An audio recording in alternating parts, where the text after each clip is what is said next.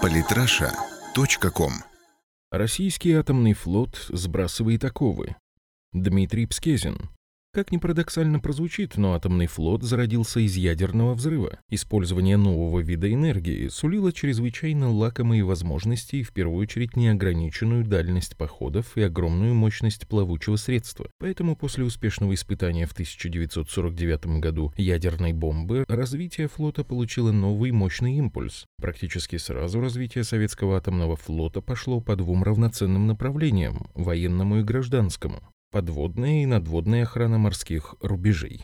Вполне естественно, что первым получил обновку военно-морской флот. 4 июля 1958 года головная атомная подводная лодка К-3 «Ленинский комсомол» прошла свои первые мили на энергии ядерного реактора. На вооружении подводный страж советских рубежей, конечно, тоже нес ядерное оружие, что уже, в общем-то, не было чем-то особенным. К тому времени ракетное и ядерное оружие уверенно обосновались на ракетных и противолодочных кораблях типа «Бедовый» и «Комсомолец Украины», а также на ракетных и противолодочных крейсерах типа «Грозный» и «Москва», не говоря уже о многочисленных ракетных катерах. Несмотря на мощь и надежность надводных кораблей, работавших на традиционной энергии, ставка была сделана на атомные подводные лодки, АПЛ, Основу ВМФ СССР составляли 33 АПЛ проекта 671 РТМ и РТ и 12 проекта 670 и 670М. Самыми мощными были 7 подводных ракетных крейсеров проекта 949 и 949А «Антей». Каждый из них был способен запросто уничтожить хваленную авианосную группу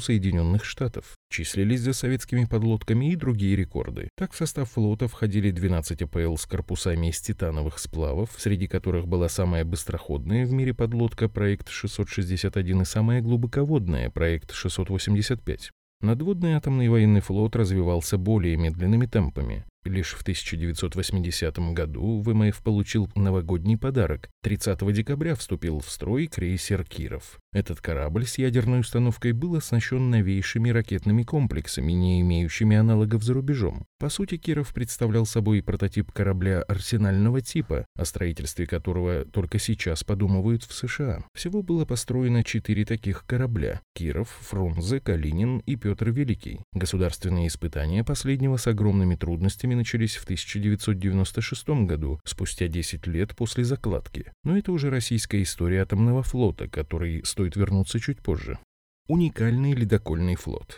Гражданский атомный флот представлен уникальной ледокольной гвардией, является собой честь и слава ученых-атомщиков. В 1959 году в связке с корабелами-умельцами конструкторы создали первый в мире атомный ледокол «Ленин». Появление его было продиктовано активным освоением районов Крайнего Севера. В Восточную и Западную Сибирь шло огромное количество оборудования для разработки нефтяных и газовых месторождений. Обратно тоже в гигантских объемах возвращались руда, лесоматериалы и другие природные ресурсы. Чтобы два эти потока циркулировали в Арктике постоянно, требовались ледоколы, способные совершать длительное автономное плавание по Северному морскому пути. Возможности атомных ледоколов были гораздо шире, чем у дизель-электрических. Во-первых, топливо у них не занимало огромных объемов в ущерб перевозимым грузам. Во-вторых, плавать до дозаправки ядерного реактора они могли сколь угодно долго. Ресурс исчерпывался лишь запасами продовольствия и терпением экипажа. Что касается Ленина, верой и правдой 30 лет прослужившего борьбе со льдами и ныне ставшего музеем самому себе, на его счету первая доставка и высадка зимовщиков на льдину, продленная навигация на трассе Мурманск-Дудинка-Мурманск, непрерывная эксплуатация длиной в год. Это единственный ледокол, на котором была заменена одна ядерная энергетическая установка на другую.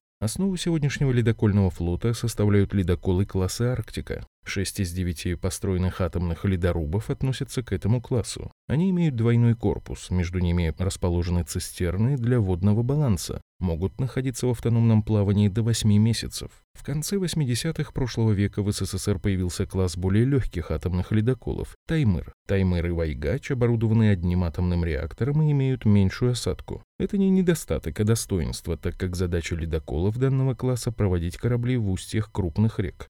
Почти все советские и российские ледоколы – дело рук корабелов адмиралтейских верфей и Балтийского завода в Ленинграде. Лишь речники Таймыр и Вайгач были построены на финской верфи, а затем отправлены в Ленинград для установки реакторов. Создав атомные ледоколы, потомки прославленного вице-адмирала Степана Осиповича Макарова, создавшего самый мощный не только в России, но и в мире ледокол «Ермак», продолжили с лихвой, приумножив традиции великого морского полководца. Увы, обойти с севера новую землю Ермаку не удалось, зато в 20 веке сбылось пророчество одного из современников Макарова. Сдается мне, что когда в близком будущем обновленная Россия развернет во всей своей мощи неисчерпаемые силы ее народа, использует непочатые сокровища ее природных богатств, то смелая мысль русского богатыря Макарова будет осуществлена. Будут сооружены ледоколы, способные проходить среди льдов Ледовитого моря так же свободно, как проходит Ермак по льдам Финского залива. Черная полоса атомного флота. К сожалению, были в истории российского атомного флота не только дни торжеств, но и долгие невзгоды. Лихие 90-е и нулевые годком прошлись по всей экономике России, едва не погубив ее уникальный атомный флот. Из 243 советских атомных подводных лодок в Новой России осталось чуть более полусотни. При этом более половины АПЛ нуждались в ремонте и замене аккумуляторных батарей. 185 атомных лодок были выведены из состава ВМФ. Однако активные зоны реакторов остались на 108 атомоходах. Минатом РФ принял у ВМФ лишь порядка 30% АПЛ, предназначенных для утилизации. Остальные приходилось обслуживать. Нелегко пришлось и атомным ледоколам. В постперестроечной России был спущен на воду только один атомоход «50 лет Победы» под именем «Урал», заложенный еще в советские времена. Во многом экспериментальный и на сегодняшний день крупнейший в мире атомный ледокол несколько лет бестолково простоял у причала Балтийского завода и неоднократно подвергался риску утилизации. Пробивать лед трудягам было не для кого. Караваны судов, перевозящих грузы, стали воспоминанием. Из-за отсутствия заказов экипажам атомных ледоколов приходилось хвататься за любую работенку. Многие кормились тем, что совершали экскурсионные круизы для богатых бездельников, в основном на Северный полюс. Три атомохода «Ленин», «Арктика» и «Сибирь» были выведены из эксплуатации. Возрождение.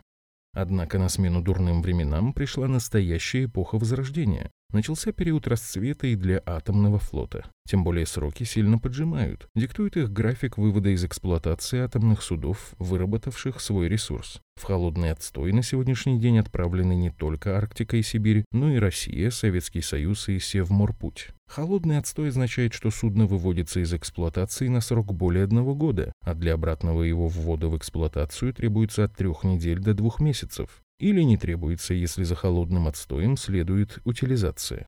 К слову, сейчас рачительный подход возобладал. Так Росатом взялся реанимировать атомный лихтеровоз «Севморпуть», который с 2012 года находится в отстое и в 2020 году должен был быть утилизирован. Перспективы для восстановленного мощного атомного контейнеровоза ведомстве обозначили так. Это традиционное обеспечение северного завоза и новые проекты, такие как участие в освоении шельфа и разработке Павловского месторождения свинцово-цинковых руд на новой земле, а также задачи по линии Минобороны, обеспечение и развертывание присутствия военных группировок в Арктике, восстановление инфраструктуры аэродромов на архипелагах Новосибирских островов, земли Франца Иосифа и других районов Крайнего Севера. Параллели сходятся. Военные функции мирного контейнеровоза хочется говорить особо. Атомный ледокольный флот и атомные суда, входящие в состав военно-морского флота, это не две параллельные линии. Как видим, иногда они пересекаются, что чрезвычайно тревожит нашего заокеанского партнера, возомнившего себя пупом земли и морей в придачу. Тем более, что северный штат Аляска находится в зоне арктических интересов как России, так и США.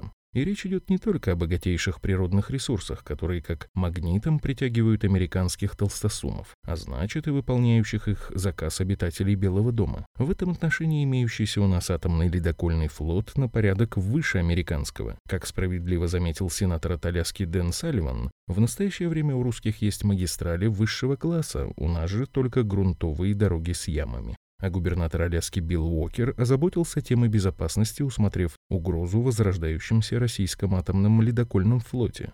Правда, он при этом не заметил размещения в этом регионе американских кораблей с крылатыми ракетами большой дальности BGM-109. Зато наша страна отреагировала оперативно, посулив разместить в Арктике боевые ледоколы, которые смогут нести в том числе ракетное вооружение. Советник генерального директора Крыловского государственного научного центра Валерий Половинкин уточнил. Облик отечественного ударного корабля ледового класса еще обсуждается с военными, но уже сейчас можно сказать, что многое он возьмет от нового ледокола ЛК-11-110 «Я лидер».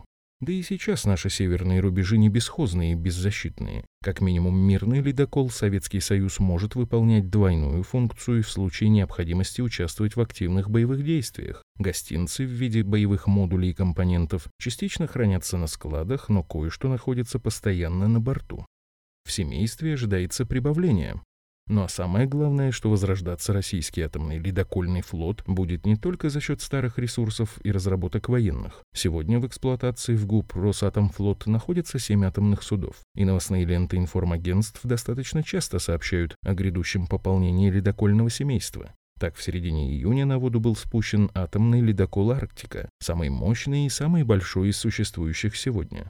Его мощность 60 мегаватт, длина 173,3 метра, ширина 34 метра, водоизмещение 33,54 тысячи тонн, проектный срок службы 40 лет, льды почти трехметровой толщины ему нипочем. Представитель Объединенной судостроительной корпорации Роман Черниговцев отмечает еще одну важную особенность. У нового атомохода отечественная система электродвижения. Ранее российские ледоколы комплектовались преимущественно зарубежным электротехническим оборудованием. Швартовые испытания Арктики ожидаются уже в конце 2017 года. Следующими подарками под елку станет первый серийный ледокол «Сибирь», заложенный в прошлом году, и второй серийный атомоход «Урал», закладка которого произошла на днях с двухмесячным опережением графика. Сданные суда будут, соответственно, в конце декабря 2019 и 2020 годов.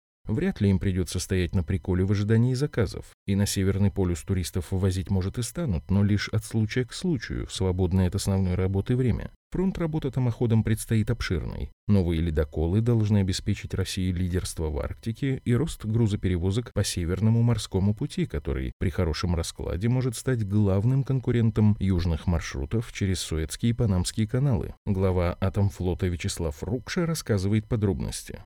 Ледоколы проекта 22220 будут способны обеспечить круглогодичные проводки по всей акватории Северного морского пути. Им предстоит обеспечивать проводку судов, транспортирующих углеводородную продукцию с месторождений Ямальского и Гаданского полуостровов, шельфа Карского моря на рынке стран Атлантического и Тихого океана. Ну а в случае необходимости, совсем как в шуточной песне о простом советском мирном тракторе, найдется в современной начинке российских атомных ледоколов и средства от потенциальных агрессоров. Кстати, эксперты подсчитали, чтобы круглый год подводить суда к стратегическим объектам российского северного побережья, нужно дополнительно построить не менее 40 новых ледоколов различного класса. Выходит, мечта адмирала Макарова начинает сбываться. Россия своим фасадом обращена к Ледовитому океану, и поэтому ни одна нация не заинтересована в ледоколах более нас. Природа заковала нас во льды, и чем скорее мы сбросим эти оковы, тем раньше дадим возможность развернуться русской мощи. Подписывайтесь на наш канал в Телеграм. Самые интересные статьи о политике и не только. Читайте и слушайте каждый день на сайте polytrasha.com.